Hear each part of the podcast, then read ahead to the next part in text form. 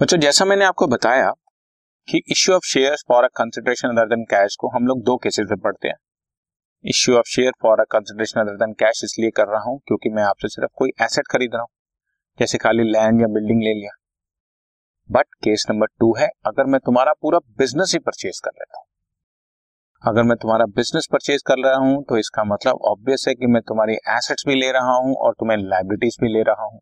और net amount में आपको पे कर रहा हूँ which is called purchase consideration purchase consideration ठीक है?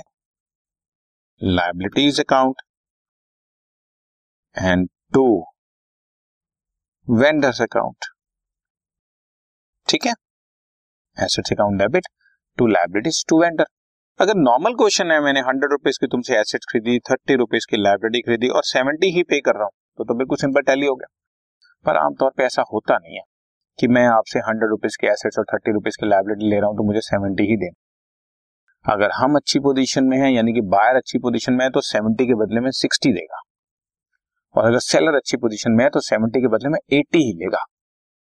कभी भी ऐसा नहीं होता कि नेट अमाउंट ही जो फाइनल बचता है उतना ही लिया दिया जाता है कुछ ना कुछ उसमें बार्गेनिंग सो so, अगर कुछ भी अमाउंट गिवन हो फॉर एग्ज़ाम्पल यहाँ पर सेवेंटी की बजाय एटी गिवन हो तो यू सी क्रेडिट एक्सीड कर गया। क्रेडिट ज़्यादा हो गया और डेबिट में डिफरेंस बच रहा है। तो जब भी ऐसा हो क्रेडिट एक्सीड कर जाए तो डेबिट में आपने जो डिफरेंस है, वो लिखना है गुडविल अकाउंट और अगर वाइज वर्षा हो जाए, यानी कि आपका यहाँ पर 80 की बजाय 60 हो यू सी डेबिट ज़्यादा है क्रेडिट में बच रहा है तो क्रेडिट में उसको लिख देंगे कैपिटल, रिज़र्व अकाउंट जो भी डिफरेंस बचे, वो या तो डेबिट में बचेगा या क्रेडिट में बचेगा, उसको हम लोग कोट कर देंगे पर्टिकुलर नाम के साथ।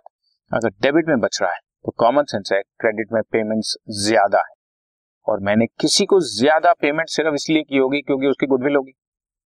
इसलिए डिफरेंस डेबिट साइड पर बैलेंसिंग फिगर आ रही है तो हम गुडविल लिखेंगे। और अगर क्रेडिट पे आ रही है तो इसका मतलब मैंने पेमेंट कम की है। दैट इज़ माई गेन उसको हम लोग कैपिटल रिज़र्व में ट्रांसफ़र करेंगे। तो याद रख लें, इधर गुडविल और कैपिटल रिज़र्व आमतौर पे क्वेश्चन में ज़रूर अपियर करेगा एसेट्स और लाइबिलिटीज खरीद। और उसके बाद सेकेंड एंट्री सेम है बच्चों, जो हम लोग शेयर देते हैं। That is vendors account debit to share capital और टू सिक्योरिटीज प्रीमियम रिज़र्व अगर कोई है तो। उसके बाद हम लोग वेंडर को शेयर दे देंगे। ये तो सेम एंट्री तुम्हें नज़र आ रही है जो अभी भी पड़ी। पीछे खाली एसेट खरीदते थे एसेट टू वेंडर लेकिन अगर पूरा बिज़नेस खरीदूं तो asset debit to liability to vendor तो जो डिफरेंस बचता है, उसको गुडविल या कैपिटल रिज़र्व में लिखते हैं।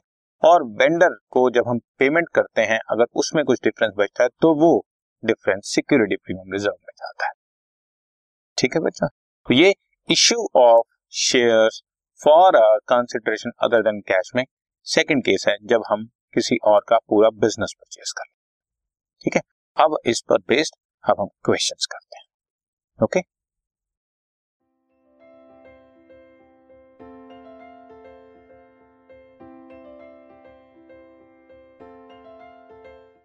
this podcast is brought you by Hub Hopper Shiksha Abhiyan अगर आपको ये पॉडकास्ट पसंद आया तो प्लीज़ लाइक शेयर और सब्सक्राइब करें और वीडियो क्लासेस के लिए शिक्षा अभियान के यूट्यूब चैनल पर जाएँ।